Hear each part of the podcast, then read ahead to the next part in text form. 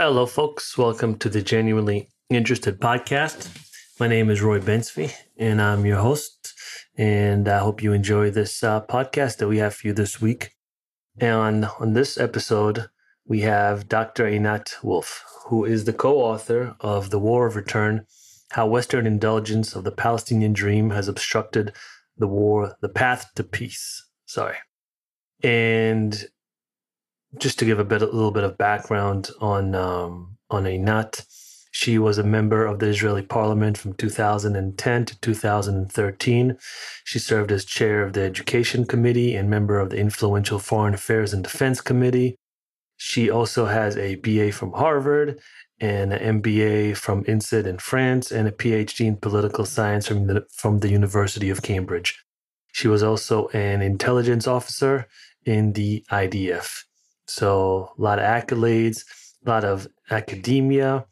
And I think the most important is that she is a critical thinker and someone that was able to look outside of the political party that she was affiliated with to recognize that there is a problem that doesn't exactly sit well with the party ideology.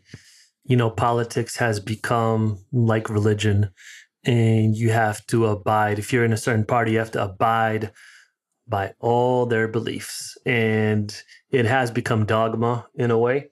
So when people break free of that i think there is more room for critical thought. Uh, you're not just led blindly by the party politics by the party whatever they demand of you. Again very similarly to how religion acts. I think now politics is the new religion. And you, are seeing that across the US. I mean, you're seeing it everywhere. Had a blast doing this podcast. Uh, Einat is a great, great person. I love that unlike a lot of people that that when you talk to them about these type of topics, it gets very heated. And this was just a fun conversation with humor with a lot of historical and political insight. And I, I hope that we can have more of that on all these different topics. I think that um, free flowing, good faith, open dialogue is critical. And that's the only way that we can move forward on any topic, not through suppression of speech and not through lynch mobs on Twitter and not through cancel culture, but through conversation and let the best ideas float to the top. So we really talked about a whole wide range of issues from refugees, UNRWA, the Jews after World War II that had to flee um, Muslim countries in North Africa and in the Middle East, to the legitimacy of Israel as a country for the Jews and why the world per- perhaps doesn't see that way. And all these different topics that she covers in the book as well, The War of Return. It was a great conversation. So without further ado, here is this week's guest, Einat Wilf. The Genuinely Interested Podcast.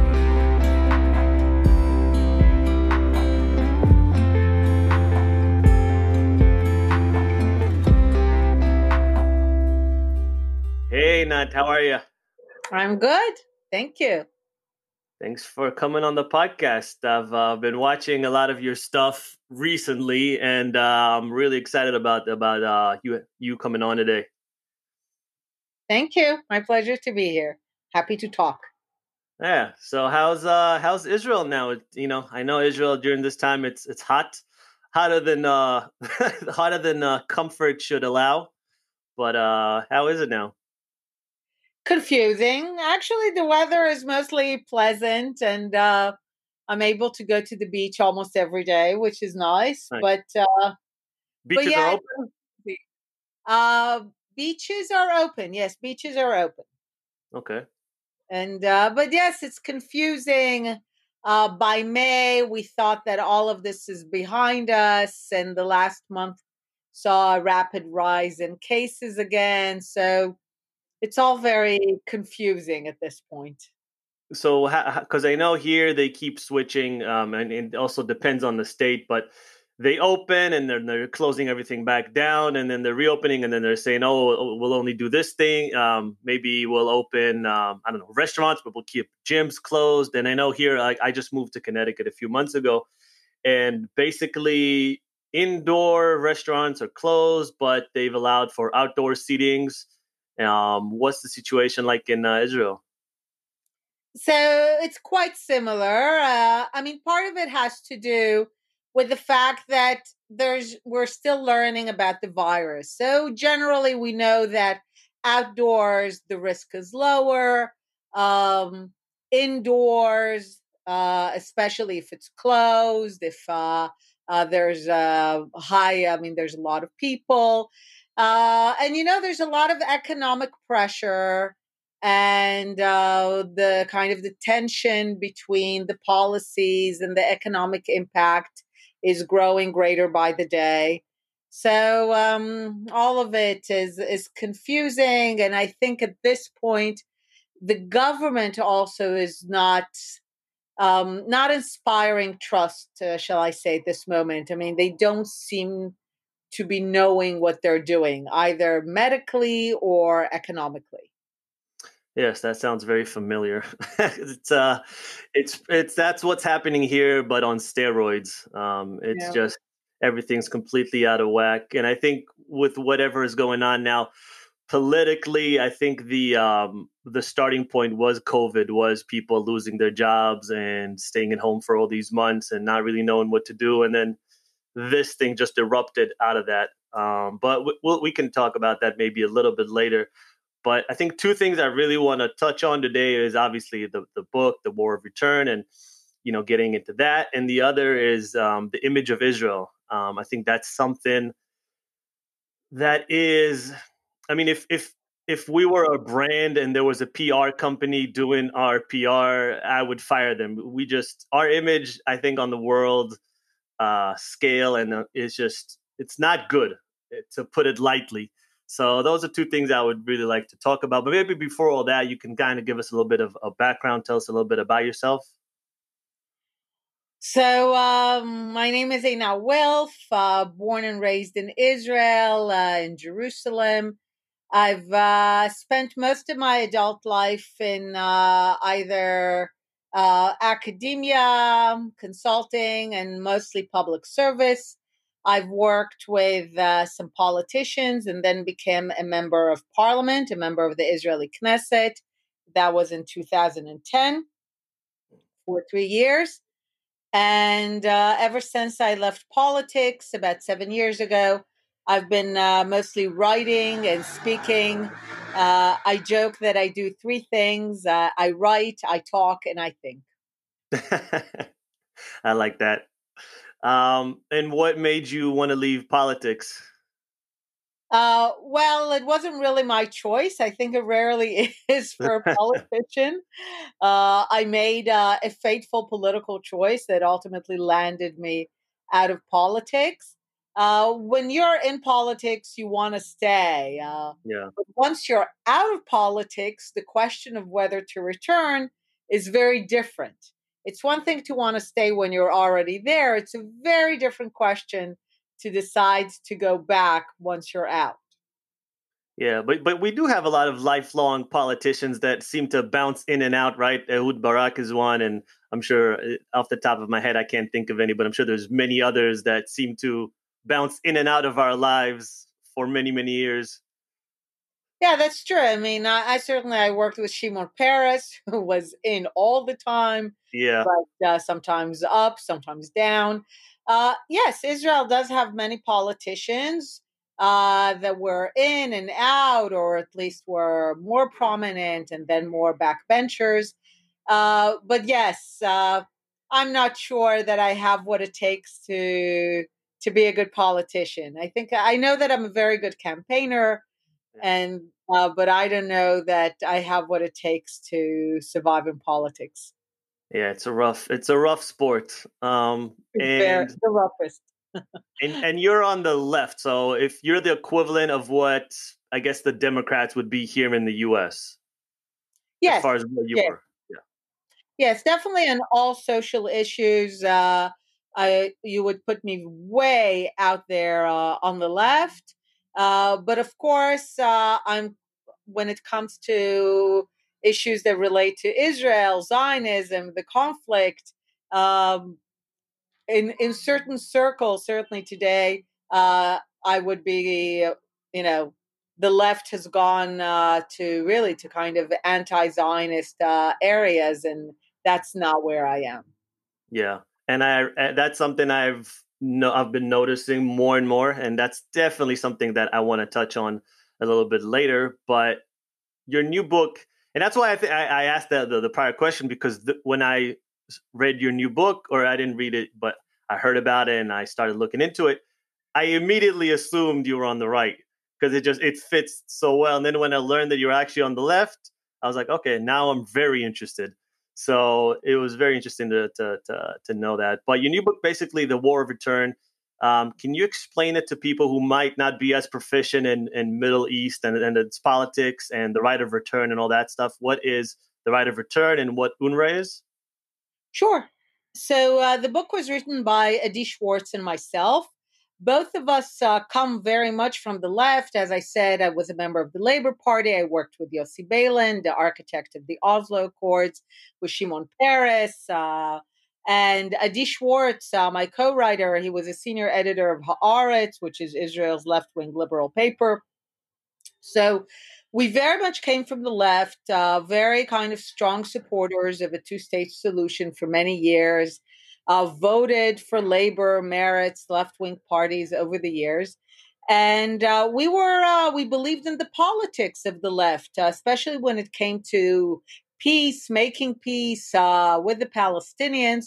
Uh, and it was based on a very simple idea. The idea was that Israel can make peace by handing over the land that it acquired as a result of the 1966 uh, Six Day War, 1967 war. Uh, this is a, the famous Land for Peace formula. And our thinking was the day that Israel uh, gives the Palestinians uh, the West Bank and Gaza is the day we have peace. Like, really simple. Um, you know, we were very angry at the settlers growing up, that they're preventing us from attaining peace and all of that. And uh, we were very excited when Ehud Barak in 2000 went to Camp David uh, and basically put on the table a proposal that would have given the Palestinians a sovereign state in the West Bank and Gaza. Uh, this would have ended the occupation. It would have been uh, sovereignty for the Palestinians. Uh, settlements were not going to be an issue, you know, when people talk about it. So uh, they were either going to be dismantled or exchanged for equivalent land. Uh, East Jerusalem, including holy sites, were going to be the capital. Uh, the Palestinians just had to say yes. Uh, and rather, uh, Arafat walked away. And it later repeated itself in 2008 with Abu Mazen and Olmert. And again, he walks away. And not only do they walk away, it, it's followed by this bloody, murderous campaign of of just bombings in our streets, buses, cafes, um, and the feeling was uh, okay. What's going on? It just didn't make sense mm-hmm. to all the Israelis in the peace camp, like myself, like Adi, like many others. We felt that our main premise collapsed. We handed over the land, or we proposed to hand over the land. Where was our peace? And basically, we uh, each in our own way, and ultimately we met and decided to write the book together. Uh, we went back to the drawing board and said, okay, if the Palestinians could have had a, a state twice at least, there were more, but twice at least concrete known opportunities in 2000, 2008, and they did not take that state, then what do they want? Because I know sometimes we make so many excuses, but I think one of the things we do well in the book is bring it back to basics, which is if a people want a state and they can have a state, they say yes. Right? That's it. If you want a state and you can have a state, you say yes. No need to complicate it further. So if you don't say yes, then you must want something else more. And this is what uh, we began to look into. I met with Palestinians, and both Adi and I basically realized amazingly that the answer was hiding in plain sight. Uh, the Palestinians were telling us what they wanted. We either didn't listen, or when we listened, we didn't take it seriously. They told us that they wanted something that they called a right of return, which in the book we show is neither a right nor a return.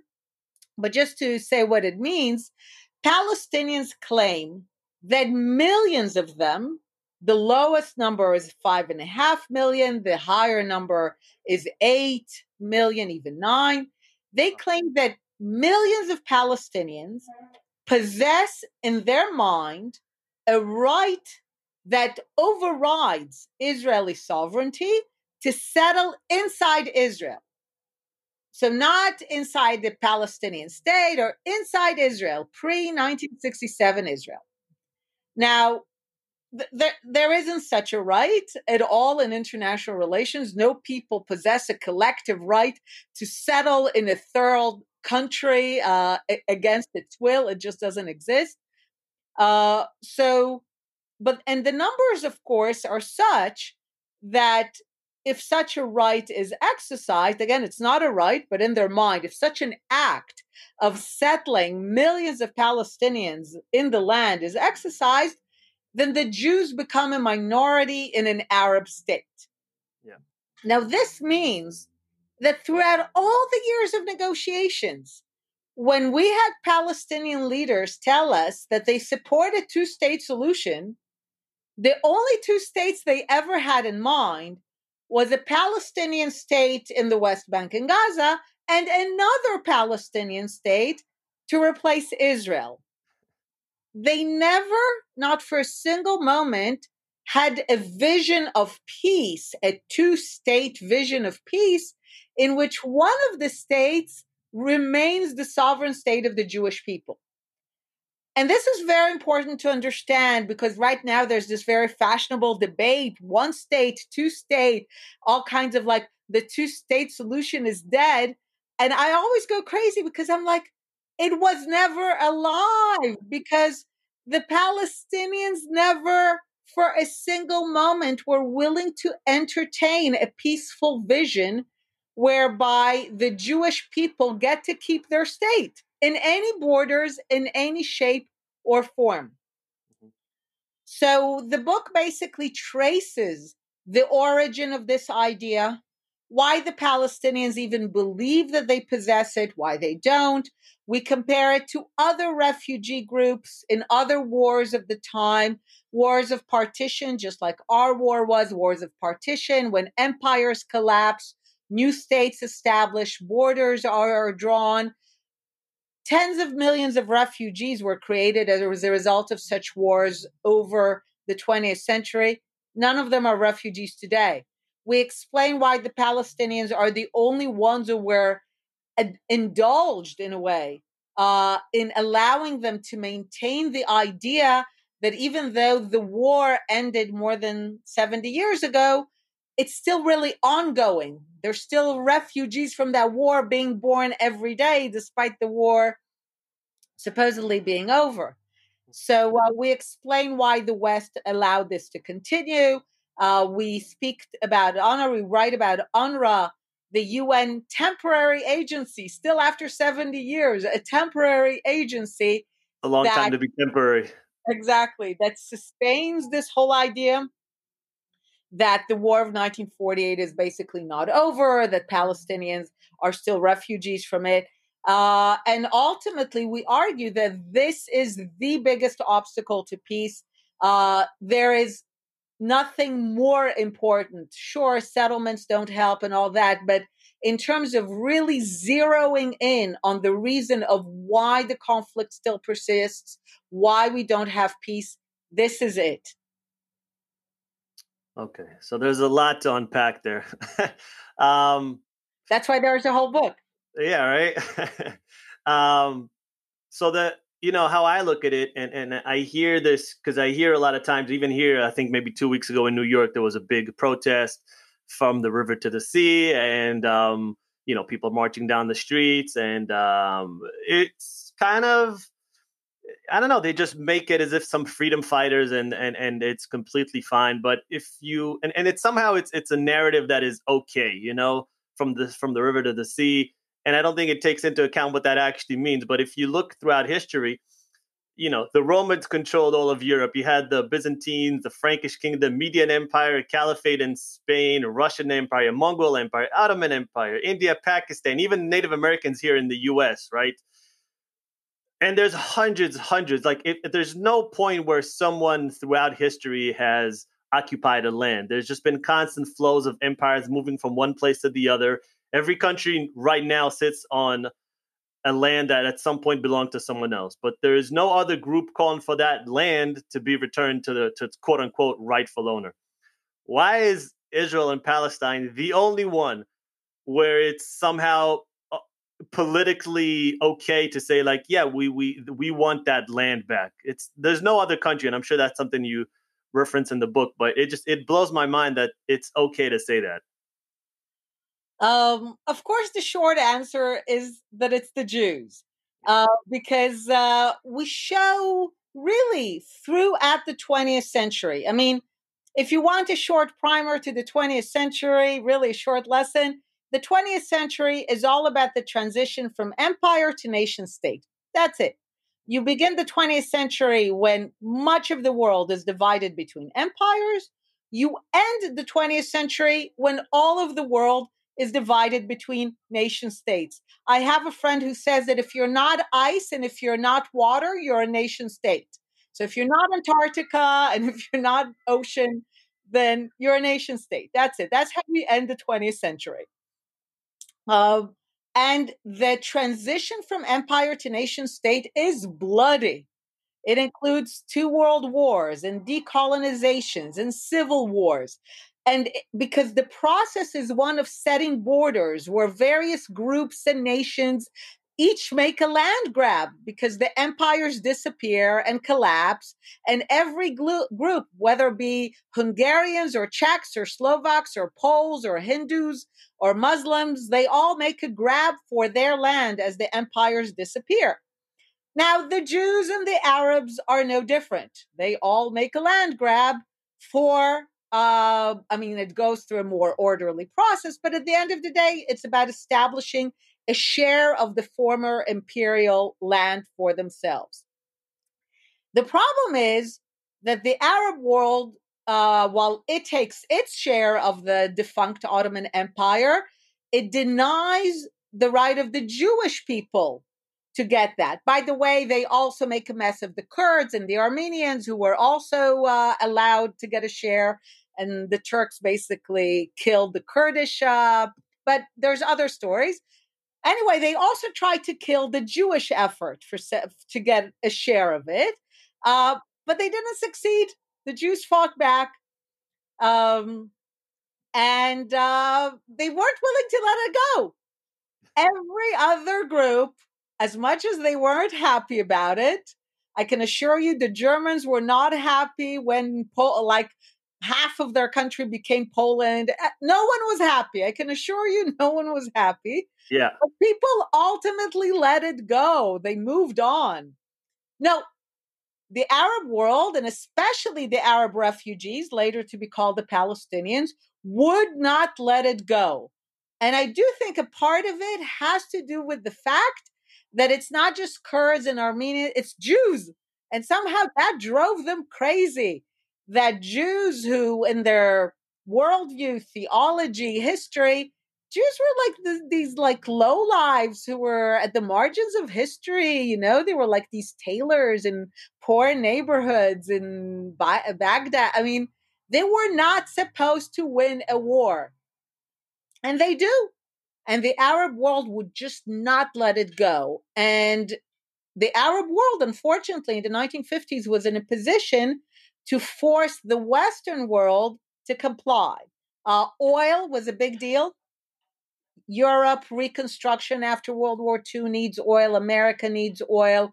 The Arab world is fairly united at this point, so it's able to stake a strong position. Um, uh, the the Cold War is a big deal. So uh, the West is fearful that it will not comply with Arab demands. The Arabs will go to the Soviet side. So all of these factors play and they lead to the Western world ultimately sustaining this bizarre creation of UNRWA that basically sustains for 70 years the idea that the Jewish victory in the War of 1948 is temporary and will one day be undone. Have yeah. patience.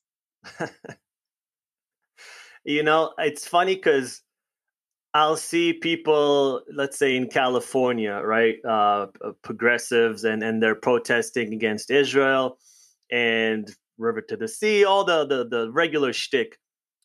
But if you were to tell them, hey, you know, you should probably return that land of California to Mexico because it used to belong to Mexico or other parts of the country to the Native Americans, you know, your massive house worth millions of dollars and all the, the and forfeit all the other stuff that you own, that would be a big no-no. You know, I don't think anybody here in the US, I don't care how progressive you are, no one's giving up their their their land, their cars, their everything they own to give it back to quote unquote rightful owners. And again, it's just it's one of those things where it's this um cognitive dissonance where they'll say one they'll, they'll talk out of both sides of their mouth and it's not even the rightful owner. That's the thing. I mean, yes, we really show. Yeah, I mean, the Ottoman Empire was divided between various rightful owners Kurds and Armenians and Jews and Arabs and Turks. And no one was happy. So, of course, as soon as uh, the empires were gone, everyone fought everyone. So the Turks were able to kill the Kurdish independence and they made a hash of the Armenian independence, but ultimately the Armenians were able to pull through. Uh, and Arabs were able to attain some form of independence, and they tried to prevent the Jews from getting their independence and failed. But again, except with the Jews, everybody moved on and they accepted the outcome of these various wars and the establishment of lines. Yes, India didn't want the subcontinent to be divided into Pakistan and India, but it was divided, and that was it. And millions of Hindus and Muslims fled and were expelled across sides, and it was brutal and bloody. And that's it. No one goes back, and there's no rightful owner. This is it, and they move on. And that's that's the thing. We show that the Palestinians, because of the the Cold War, the oil, and everything, were given an exception that no other refugee group was in, was given.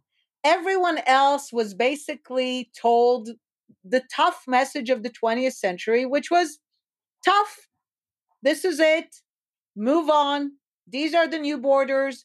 These are the new states. Wherever you are, is wherever you stay. That's it. And only Israel is subjected to this like ongoing institutional idea that the borders are not settled, that Jewish self determination is not settled. And it is a constant view in the Arab world, happily less so, but certainly among the Palestinians, that Israel is merely a temporary aberration that will one day be corrected. You know, I saw a tweet uh, the other day, and I thought it was very apt. Zion, and basically, it said Zionism is the only indigenous rights movement hated by those who advocate for indigenous rights. Yes, I mean, uh, when you go deep into it, you really see how even that was uh, manipulated because as soon as the Jews were actually successful in it, this became a problem. Yeah. But yes, I mean, ultimately, uh, one of the things that I think we show in the book and in general, it's amazing how normal Israel is. We're somehow uh, made to believe that Zionism is this exceptional idea when you look into the beginning of the 20th century, and especially after World War One, Zionism, the idea of liberation of peoples and nations to establish states, is the governing norm. This is how we transition from empire to nation states. I even have cartoons from the period which show all the nations being rising basically to take their fair share of the lands of the empires. And by the way, I always like to say that if the Jews got their fair share of the Ottoman Empire based on population, Israel would have been six times the size. Okay, so just we have a bit of proportion. So the idea that the Jews are a people that they have a historical connection to the land, that they have a right to self determination in it, that once the Ottoman Empire is gone, it is their rightful uh, right to be sovereign in this land, together with the Arabs and the Kurds and the Maronites. And that was normal.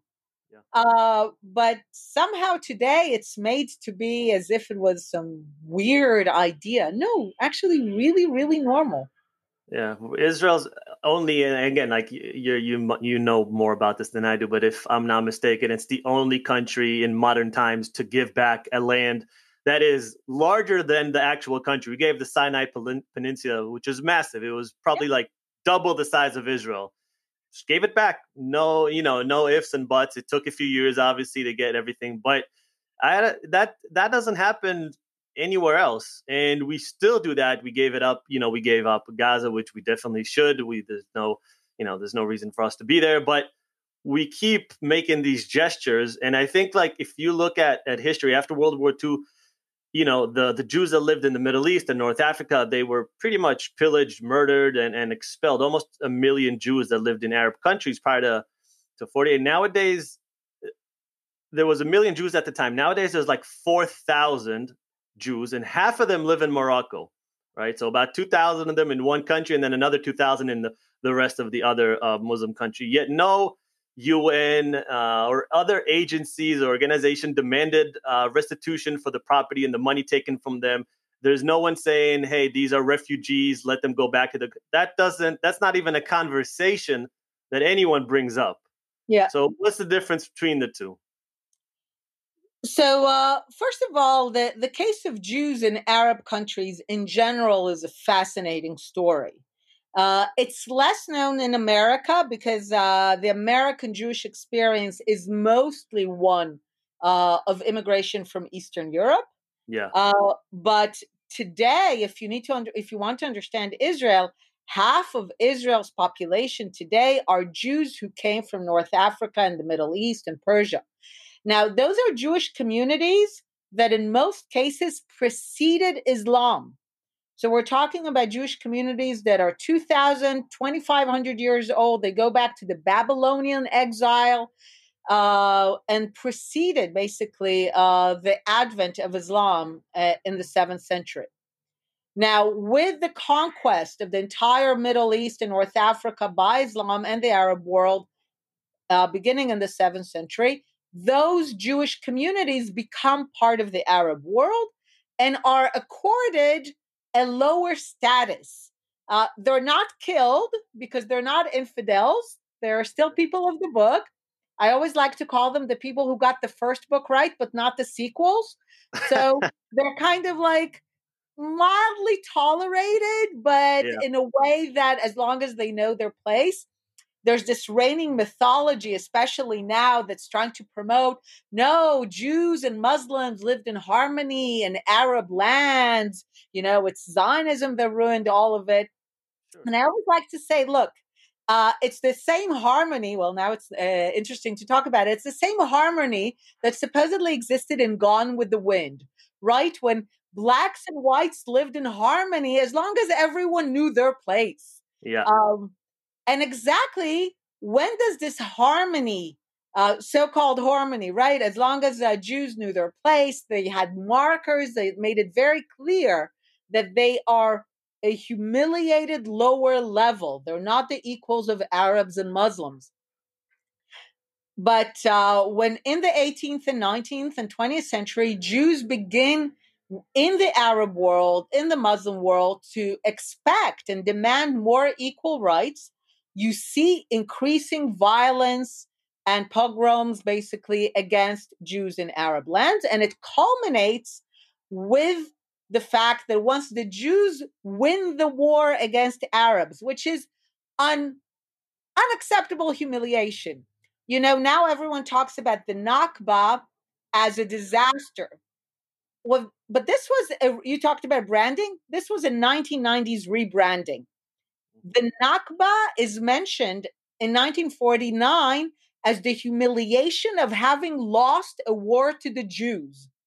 That's the disaster. The disaster is how could we lose a war to these lowlives?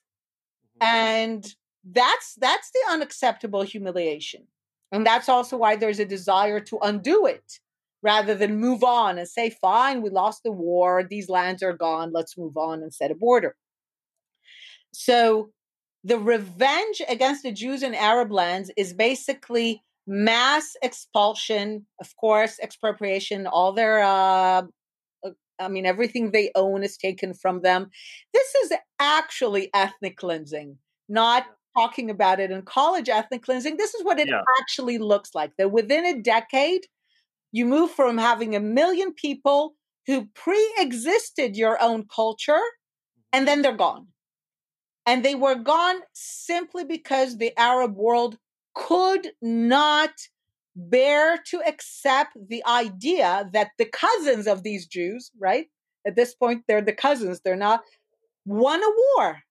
And also, in my mind, it's one of the greatest shooting yourself in the foot events. And there are quite a few in the Arab world. Because, first of all, why throw out people who did not make war on you, were good citizens? I mean, Jews wanted to be, many of them wanted to be part of Arab countries. Yeah. You throw them out. They're a contributing, productive part of your society. Bam, out. And of course, the and and then you and then yeah, most of them go to Israel, which strengthens Israel, right? Thank you. And and the biggest thing is that the Arab world likes to say that Jews are not a people; they're only followers of a faith. They're not a people, they're not a nation.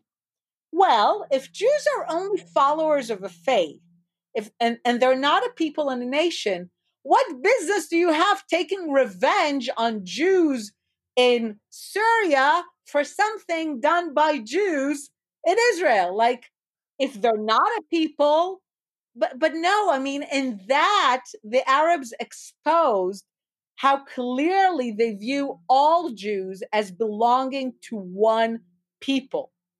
So, really, one of the greatest kind of shooting yourself in the foot. In general, shall I say, no country that got rid of its, its Jews did well by it. Yeah. And that's that's something I actually want to talk about a little bit later about that the the identity of of uh, of Jewish people. But a little earlier when, when we talked about the, the war of return and what happens if the Palestinians become a majority in, uh, in, in Israel and the Jews become the minority. That wouldn't bode well for Jewish people, just historically speaking. And if you look at the, uh, I think it's about 1.5 million Arabs that currently live in Israel you know, if you take everything into consideration, they live better and with more rights than just about any other Arab nation. They live in a democracy with LGBTQ rights, personal rights. They can be atheists and not get and not get jailed. Women can be free. You know, eh, there's there are obviously families that that make them uh, that maybe take away those freedoms, but generally speaking, like the country affords you those freedoms. And they can dress how they want. They can basically be whatever they want, just like any liberal democracy. But I think in the world, the image of Israel is is not that. It's uh, an apartheid state that um, doesn't give Arabs any opportunity, and it's the complete opposite. All true. I mean, uh, yes, First, I have a, an Arab uh, colleague, a scholar, who gave me a great phrase. He said that if you want to understand Jewish Arab relations within Israel, he said you need to understand that within the state of Israel, the Jews are the numerical majority, but in their minds, they're the minority. And the Arabs are the numerical minority, but in their minds, they're the majority. Now, of course, if you zoom out of Israel to the region, that's the case. The Jews are a tiny minority of about 7 million among nearly half a billion Arabs, not to mention one and a half billion Muslims in the wider uh, area. So, of course, the Jews are a tiny ethnic, linguistic, national, religious minority in a region which, by the way, is not known right now for its great tolerance of minorities. The only minorities that survive in this region are the armed minorities. That's pretty much the case. But so, first of all, the Jews are a small minority in the Arab and Islamic region. Uh, and we're and we're deeply cognizant of that, even if we're a majority in the tiny strip of land which is Israel and its pre 1967 ceasefire lines. Uh, but it's not just about the the relationship of majority minority that is essentially flipped. It's also about really the mentality. I mean, Jews were shaped by centuries of being a minority, and not just any minority. I mean, especially if you're an American now, being in a minority sounds like this cool thing. Oh, no. yeah, yeah. Being a minority sucked for centuries, for millennia. It meant that other people told you, basically decided if you lived or died, and mostly died. I mean, what you could own, where you could go, where you could live. So Jews were a persecuted minority for centuries. And that that really shapes a lot of how you think and the arabs on the contrary literally have no experience of being a minority i mean their expansion was so rapid that even in kind of their backgrounds and their history there's not a lot of coming to terms with, with what it means to be an arab or islamic minority it's not it's not an issue a major issue because to their credit, their conquests were very successful and very rapid.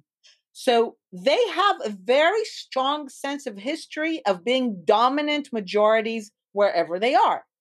Uh, and suddenly they find themselves in an insane quirk of history being a minority to the Jews. This this is nearly impossible. It means that even if you go through the whole list of equality and rights and collective rights and individual rights, fundamentally underneath it, something seethes because it just can't be that Arabs find themselves a minority to Jews in an Arab and Islamic region. Uh, so we need to understand that this is the bigger context, and everything else that happens within it is details, which is why I often like to say that when you understand everything, the fact that Jewish Arab relations within Israel are not worse is a miracle. Yeah. And, and that's another thing. For the most part, Jews and Arabs within Israel get along pretty well you know, just as well as as any other. And if you look at the majority of Muslim countries in in the Middle East and in North Africa, they're about 95% to 100% Muslim. there's just there's not a lot of cultural diversity going on. And again, Israel, the, the the Arabs that live there have more freedoms than any other country, and they pretty much get along with you know, is there room for improvement? A hundred percent. There's always room for improvement, and we're a work in progress, and we're always developing and evolving, just like any other country.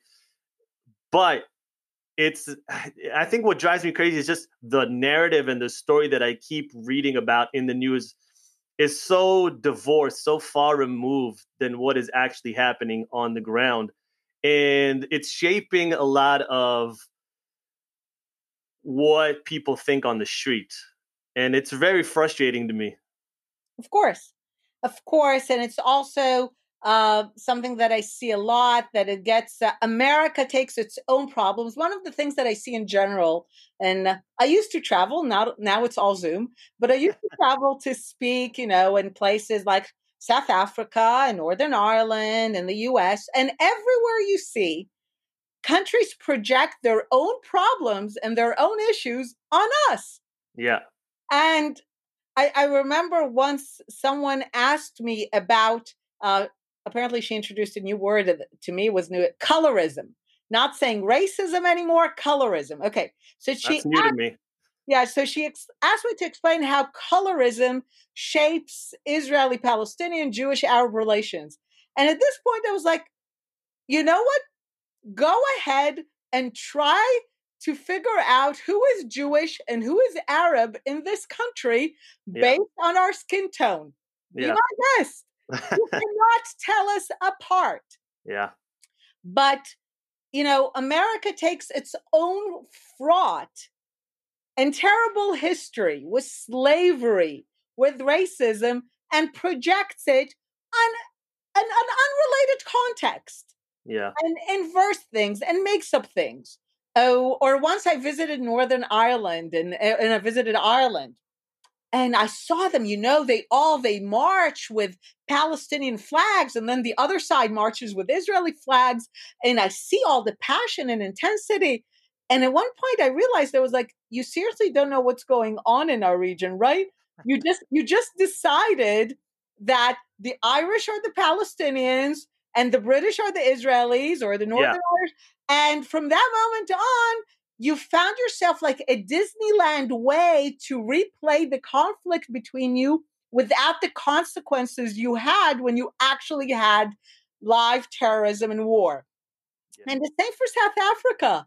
I saw South Africa. I mean, you know, they try to sell us. Apropos, you're talking about image. This is the inversion of Israel. South Africa sold to the world a story about post-apartheid rainbow nation, vuvuzelas uh, from you know, and like every when you go there, it's apartheid by any other name. Okay, Yeah. in some cases even worse. Uh, but they play this image to the world, and you see young people. What they're going to deal with the real issues. There's so many issues to deal with in South Africa. That's boring. They can no longer do what their parents did, which was, you know, fight apartheid. That glory is gone. Yeah. And they don't want to deal with the real issues of poverty and education. These are hard, slogging issues. Isn't it just great to decide that Israel is apartheid and fight Israel? And again, it's this Disneyland of like where you you project your own country's problems on Israel, you fight Israel and you do nothing about your own country. So I've seen it. It's bizarre and it has literally nothing to do with us.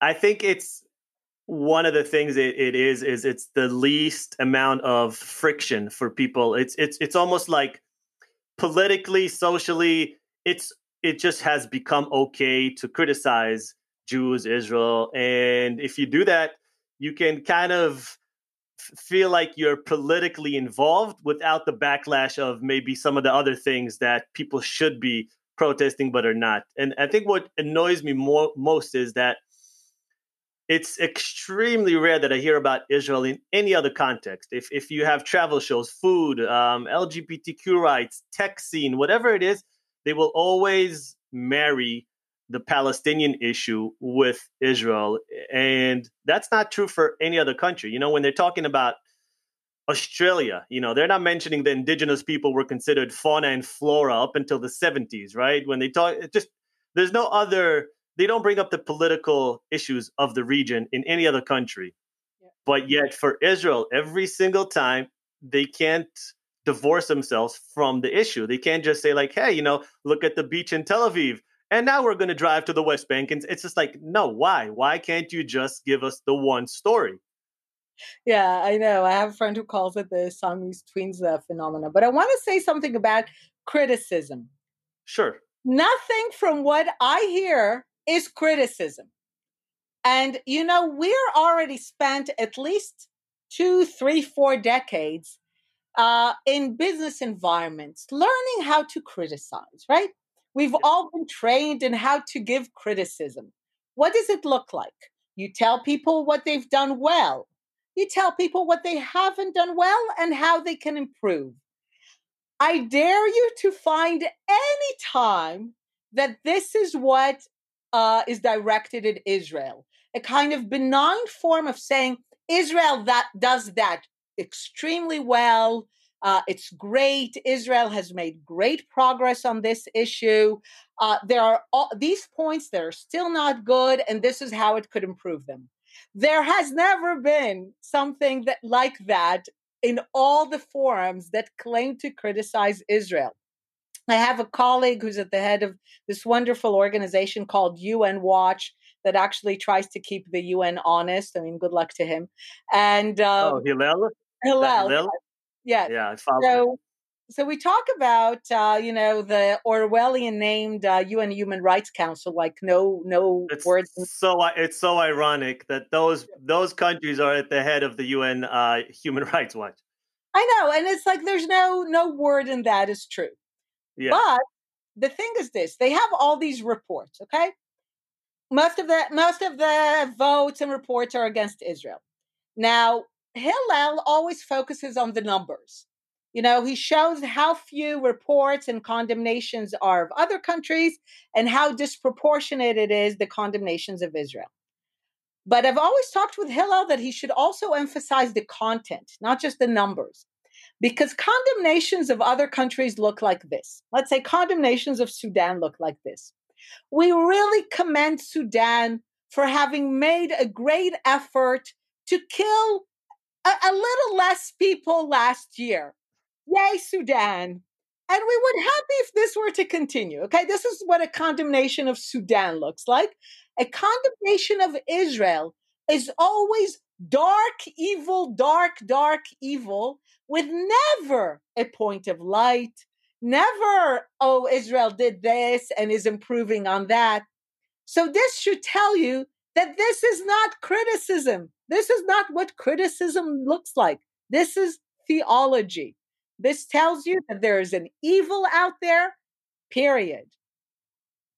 Yeah. And I mean, we, we see that, right? There's, there was recently something with China uh, where all these countries just kind of uh, I forget exactly what they signed, but there was it was definitely not condemnation. And you see with we with the Uyghurs, right? It's about a million people in concentration camps. I mean, they call it education camps, but it's really concentration camps. We see what's going on in in Yemen. Uh, I don't know Boko Haram. Just name it. There's it's endless, and there seems to be a very specific outrage in the world for Muslim suffering only when it's in Palestine, and the numbers don't even back that up um, because for the most part, it it's it'll be something very minute that the media tends to blast it and make it into something sensational that it's really not. But with the Uyghurs, with Syria, with Yemen, all these other countries that are far, it's not even comparable. It's it's and the amount of energy, time, and and money and and the laws that they're trying to, especially in the UN, right? Um, I, I saw this. Um, I think I don't know if you put it, but someone put it, and I saw there was a Kurdish leader that said that I wish we would have gotten the Jews as enemies, then the world would care. Yeah. And that's just so it's so true and it's so frustrating at the same time. Yes. And that also answers your question, of course, uh, on the PR. About, yeah. because I mean, this is it. I, I have a, a colleague with whom I have these arguments about PR all the time. She she always tells us how terrible we are and how we must miss every opportunity to make our case.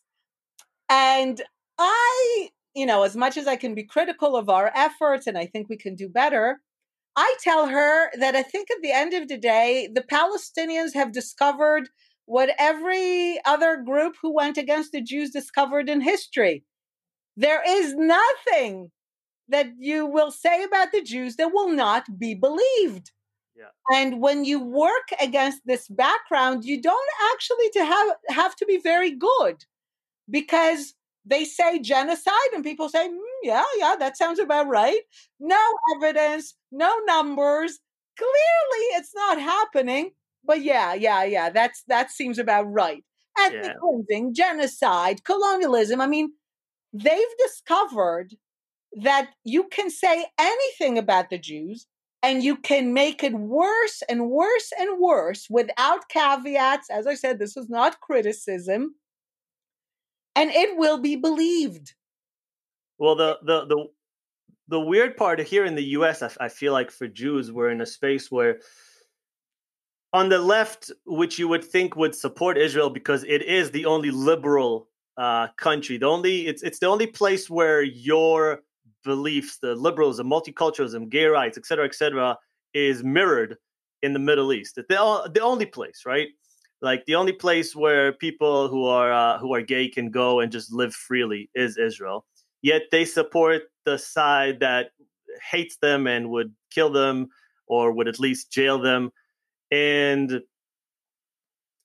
it's so weird for me. It, I I don't know. It just it's it's one of those things where it just it's, and then on the right you have people that don't like you for the mere fact that you're just Jewish, right? I mean, I'm talking about extremes here. I'm not talking about the center. That's where the the majority of of good, honest, good faith conversations are happening. But on the right, you're not liked simply for being Jewish, and you have people who are racist and, and Nazi like, and on the left, you're not liked because you're the supporter of Israel.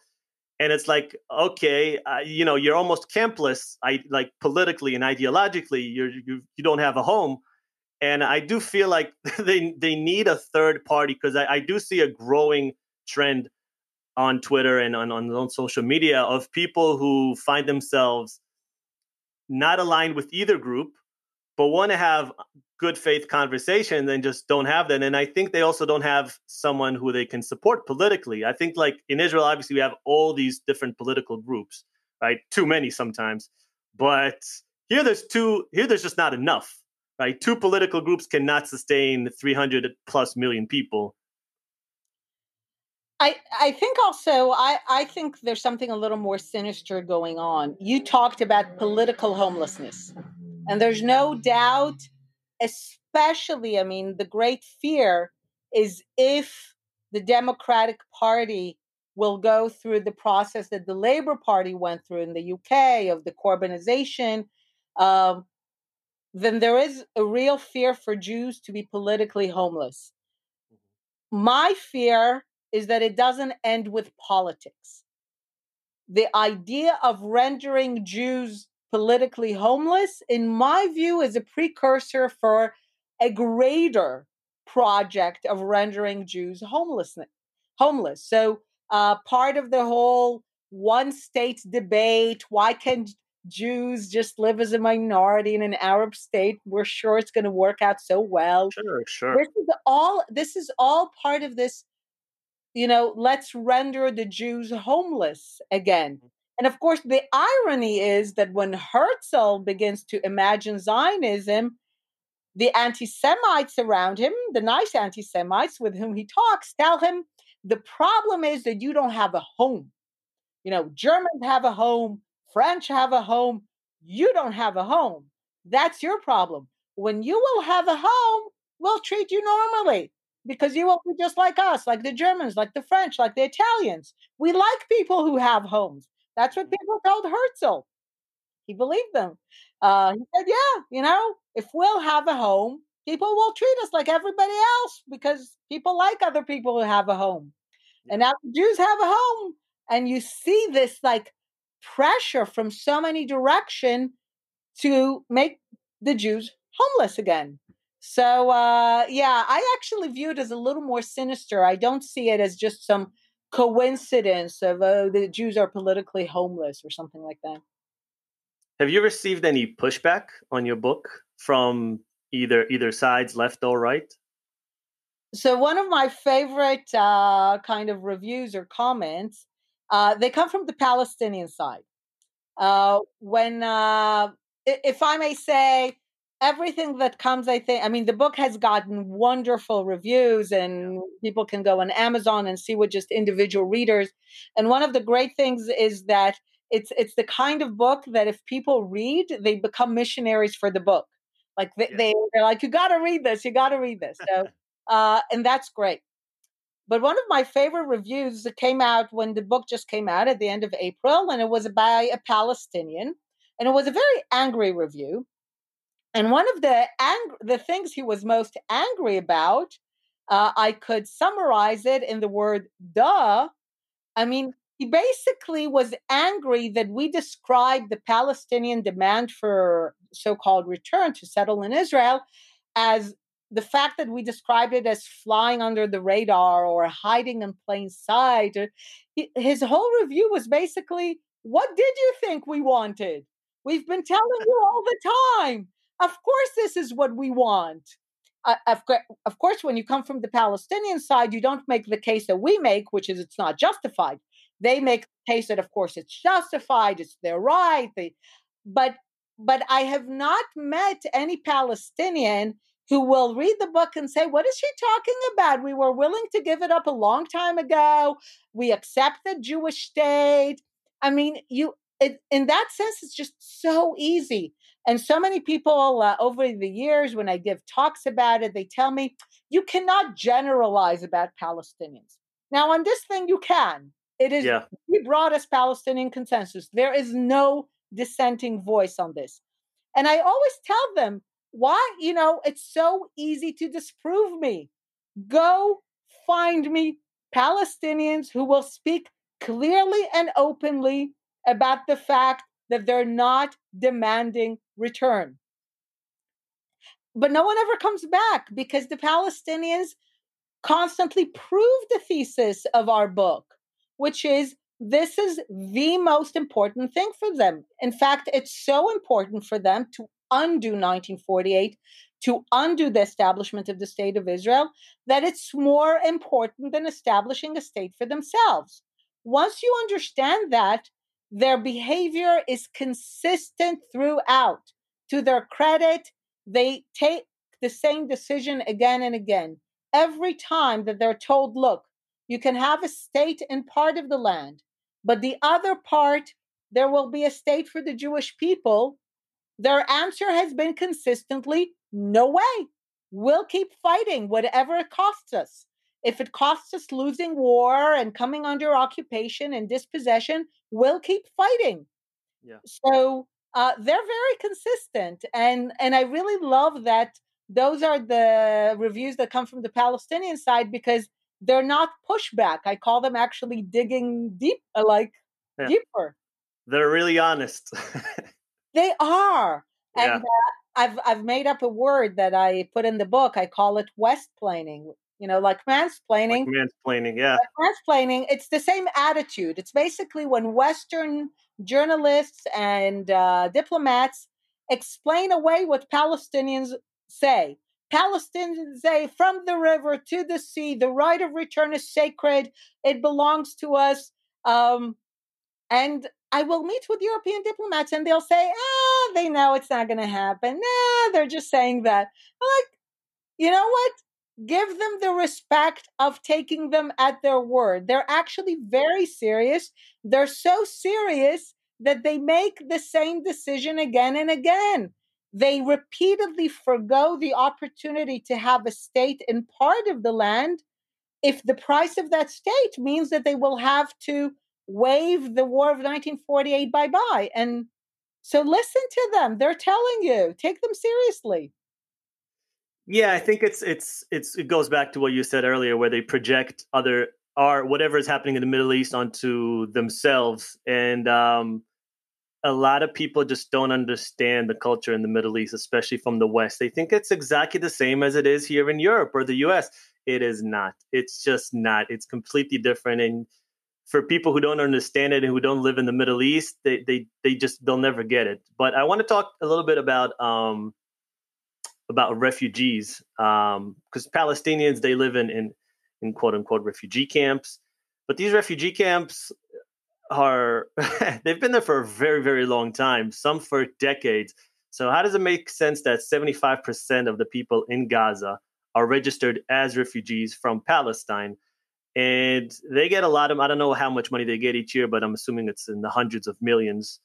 And why don't they put that into building infrastructure, better education, better hospitals, uh, new buildings instead of tunnels and warfare? Um, and also, UNRWA suggested, and like you said earlier, that there's 5.6 million Palestinian refugees. I don't and, and I think you, I, I heard you say this somewhere, but I think this is the only place where the refugees are just becoming more and more throughout the decades rather than less and less. Yes. So can you explain that a little bit? Certainly. So, first of all, just to understand the refugee issue, the idea that they are refugees, that they have a so called right of return, is the most important thing in Palestinian ideology, mindset, and identity. But it's actually, in practice, a very small issue because they are now refugees. Uh, out of the 5.5, 5.6 that UNRWA registers in its areas of operations, let's break it down. 40%, 2.2 million, live in Gaza and the West Bank. They're not refugees. If you live in Gaza and the West Bank, you're not a refugee from Palestine, period. Uh, and by now, also, most of those who claim to be refugees from Palestine and Gaza and the West Bank have been born in Gaza and the West Bank. They've never been displaced by war. They never fled. By the way, the majority of them don't even live in camps anymore. They can be a middle class lawyer from Ramallah who's 30 and claims to be. So they're not refugees, period. Wherever they are is wherever they're going to build their future, not in Israel. Another 40%, 2.2 million, are citizens of Jordan. Jordan naturalized all of them when it annexed the West Bank. Uh, that's it. They're not refugees. People who are citizens of a country are not refugees from another country in which most of them have never been. So they're not refugees. And again, 82% don't live in camps. They're middle class, and even some of them are wealthy businessmen traveling through the Gulf, and still they're registered as refugees. They're not refugees. And then the remaining million who are in Syria and Lebanon, where they really don't have uh, either citizenship and they're not in Palestine, uh, most of them have left. We by now have data. They've left Syria, they left Lebanon. They could be citizens of Sweden, of Germany, of the US. My favorite refugee is the multimillionaire father of Gigi and Bella Hadid. Uh, he's still registered as a refugee because his parents uh, went through the refugee camp in Syria because UNRWA never takes anyone off their books. I mean, unless they die, but if they become citizens of another country, which normally means you're not a refugee, they still keep them. So at the end of the day, uh, they're not refugees. The numbers of actual, um, the numbers of actual refugees is probably several tens of thousands. If you include the descendants, maybe 200, 300,000. That's it. Those are the kind of numbers that the actual UN refugee agency can easily settle either in Lebanon or Syria or other countries, and that's it. So, in practice, they're not refugees. Now, you ask, why do they not take the billion dollars a year that the West gives them through UNRWA and build a new future? Because that's not what they want. They want still to undo the war of 1948 which means that every child born in Gaza is not being told Gaza is your home, make sure you make it great. When Israel left Gaza in 2005, both the military and the civilians and the settlements, uh, people talked about making it into the Singapore of the Middle East or making it into a Dubai, but that's not what they want. In their mind, Gaza is not their home even after five generations, Gaza is merely a way station which they inhabit until they take back what is in their mind their real home, which is the state of Israel. Yeah. Now, if you live in a place where from day one you're being told it's not your home here, your real home is there, and you're going to take it back by whatever means necessary, then you're not going to invest in it. You're not going to make it to Singapore in the Middle East because it's not your home. Such a backward way of thinking about things. I I, I can't understand it. Um, a, a, little bit unrelated, but my, I have a question. Um, you know, if you look at at the region, at the Middle East, um, as far as climate change, uh, in the next few decades, with water drying up in in Iraq, in Egypt, and we see what's already happening in Yemen. It's it's pretty much their it's a disaster zone. They don't have water, they don't have food. There's famine, and with mass migrations and and climate refugees uh, and with the security threats that climate change brings, do you think Israel and the and the government is taking these potential threats uh, seriously?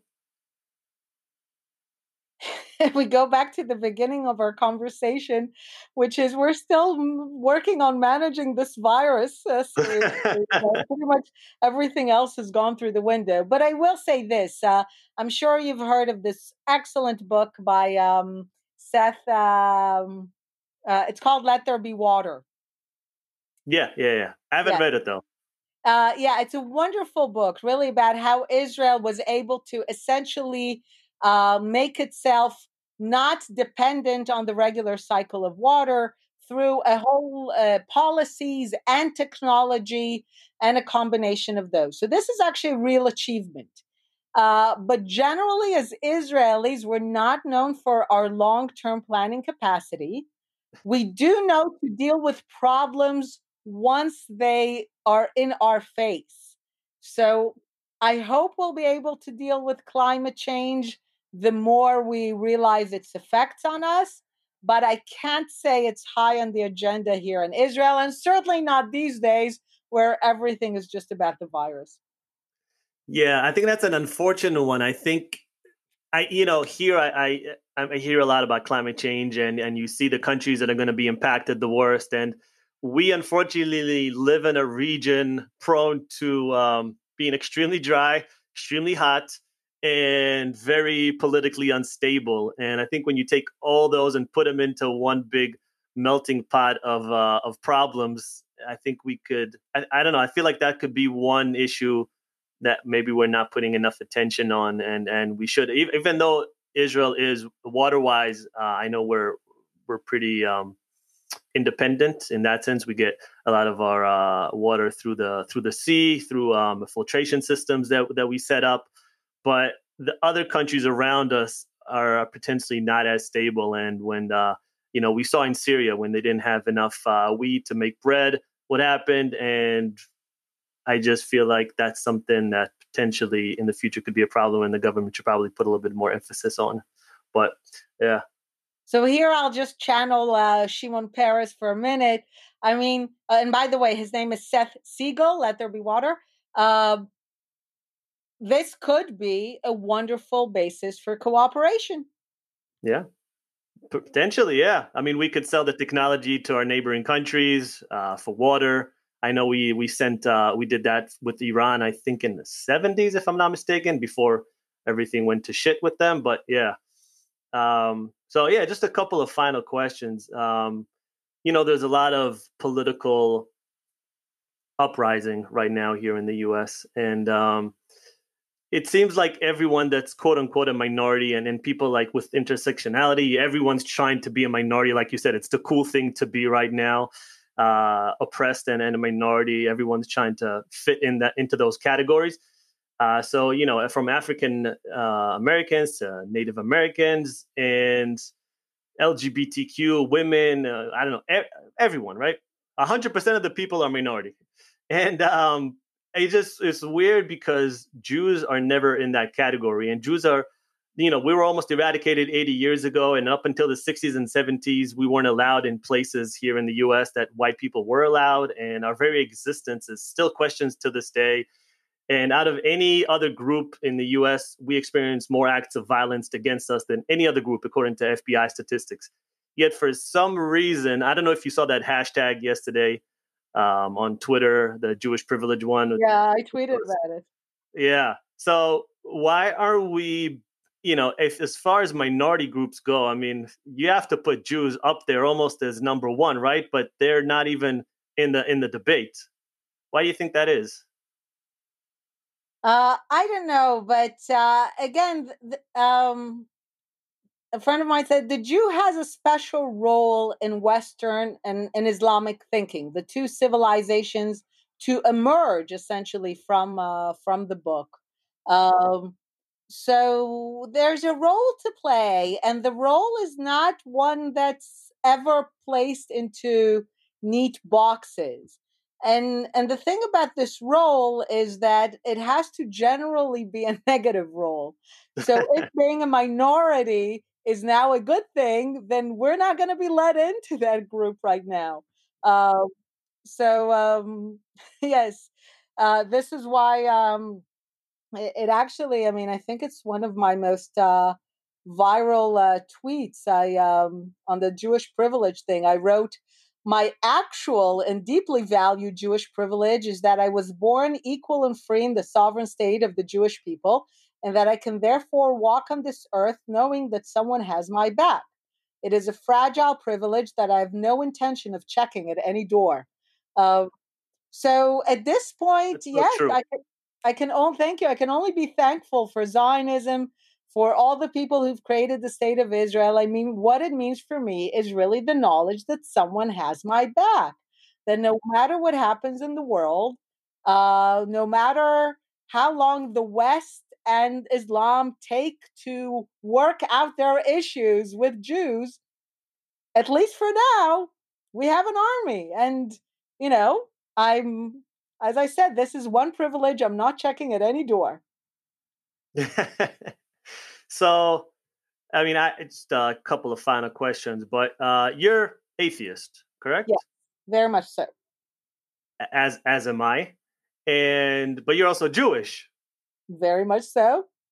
As am I, and it, you know, in the Middle East, there's very few, if at all. I believe Israel is the only country you can actually legally be an atheist. Other countries, most of the other countries, uh, Muslim countries, if you're an atheist, you're either sentenced to, to prison or in some countries, actually death. And, but, which is another section. We, we won't get into that. But I just want to talk about the identity because if, let's say, if you're an American born in Boston and let's say you're Catholic, but at 25 you decide that you're atheist, you're no longer Catholic but you're still an atheist and you're still Jewish. So recently, someone uh, said that uh, Carl uh, Reiner, who recently passed away, uh, I think David Wolpe said that uh, he mentioned in one of the events, parties, I think when he celebrated 90, that Carl is an atheist. So Carl ran uh, up to the mic and he said, But I'm a Jewish atheist, which is a very different thing.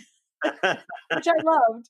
Um, I must say, it has to do, I think, geographically to the east of Israel, most people get it. To the west of Israel, they have problems. So when I speak to people in China, in India, they get it.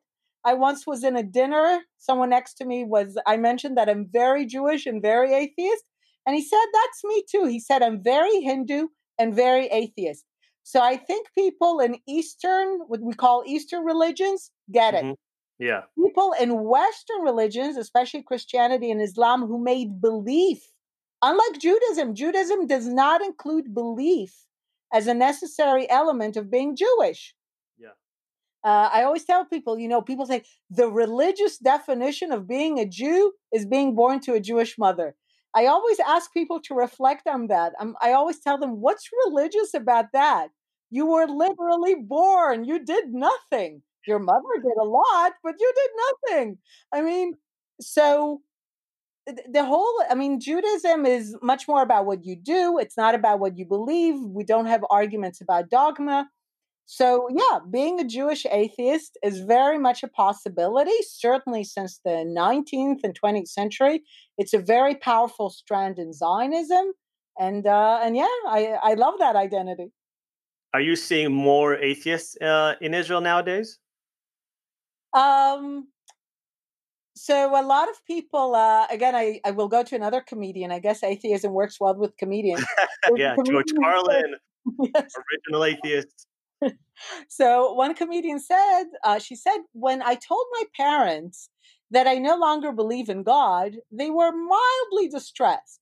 But why an atheist? They told me because it's like there's something about the label yeah. that people find more jarring, which is why I insist on it. The same with my Zionism and my feminism. I, I, insist on the label because a lot of people it grates on them. But uh, so a lot of people I say I I think will say they're agnostic, which I always uh, put down. I say that agnostics are atheists who want an insurance policy, you know, just in case. oh, that's a um, good one. That's a good one. um, so I, I, think a lot of people, if you really drill down with them and you ask them, do you actually believe there's a God who especially favors the Jewish people and swoops in to help them whenever they're in need and personally answers your prayer? I think that would bring uh, the number down. Yeah. But uh, it's always difficult to get real numbers on these issues. But generally, being an atheist and a Jew is, is a comfortable identity, certainly in Israel.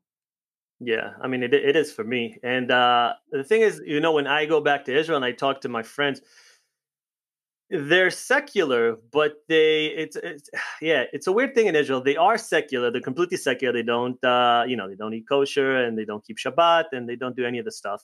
But when you ask them about God, they believe in God.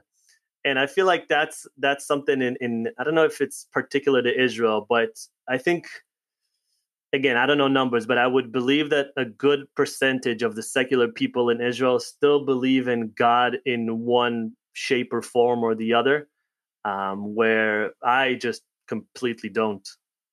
Yeah, I, I mean, look, for example, um, like a lot of Zionists, you know, I, I love I, I, I love reading uh, the Bible and uh, the Hebrew Bible, and and when I tell people, for example, that kids learn the Hebrew Bible in Israeli secular schools, they're always shocked, you know, because that immediately yeah. their mind means it's a religious school. And I remember there was one group of students, and I told them, look, it's like students in uh, Greece learning the Iliad and the Odyssey, or students in the UK learning Shakespeare. And they were like, yeah, but those were written by people. And I was like, yeah, so was the Hebrew Bible. and there was like silence. it's like, who do you think wrote it? I mean, it's clearly. Yeah. So for me, I love the fact that this is, uh, you know, part of our history and it is a foundational text and it's part of our culture. Uh, but it's clear to me that it was written by people in an era where to be a human being meant you believed in God. But clearly, it is the creation of human beings. For me, this is what I find magnificent about it. Yeah, it's uh, it's a funny thing.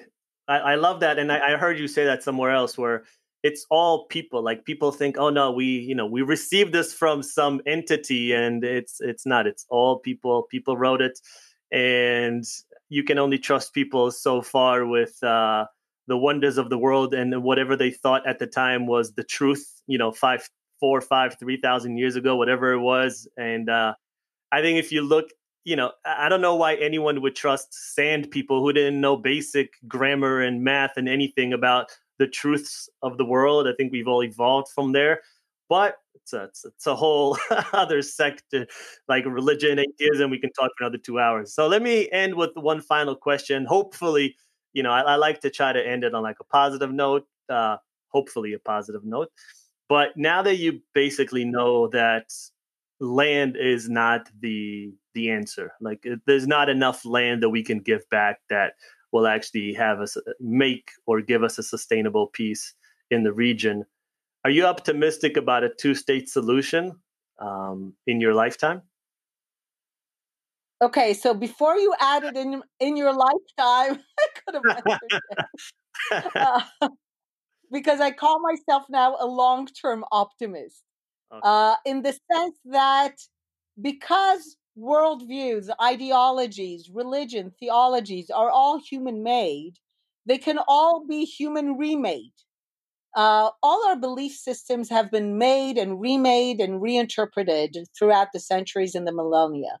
So I see no reason why the Arab identity or the Palestinian identity or even the Islamic identity will be remade and reinterpreted to welcome the Jewish people in their midst rather than view them as foreign invaders who belong somewhere else. I mean, those kinds of reimaginings and reinterpretations happen all the time, uh, which is what gives me hope. But they don't happen easily and they do take time. So, my view is uh, I always like to quote uh, the Jewish sages, Chazal, who say that you might not finish the job in your lifetime, but it doesn't mean you you get a pass to not do it. I mean, so my view is I don't know if it's going to happen in my lifetime, but I work to make it sooner rather than later, however long it takes. You, yeah, you're a little bit more optimistic on this topic than I am, but it is what it is. Um, Einat, I want to thank you so much for coming on the podcast. I had a blast. It was educational, Sure, yes, it was funny. fun. It was a lot of a lot of fun. I, I had a really great time. So, uh, where can people find you? Where can people find the book? Uh, yeah, just The War media. of Return Amazon. is on any Amazon, any retailer, Barnes and Noble. If you live outside the U.S., uh, Book Depository is very good, and uh, you can find it there. You can download on Kindle. Uh, so yes, and and I will say, people love the book, and they become missionaries for it. And many say, if you want to read one book about the conflict, this is it. So go ahead. I, I completely agree. Are you going to do an audiobook at some uh, point? Um, the publishing house uh, not, uh, is not doing yet, so n- no plans yet. Okay, that's awesome. So, guys, go check out the book. Uh, I'm going to put all the links for Einat for the book in the show notes, so it makes it easy for you guys to uh, go check it out and buy it. So, Einat, I want to thank you so much. I I had a great time, really. Thank you so much. Thank you. Me too. Take care. Take care. Bye bye.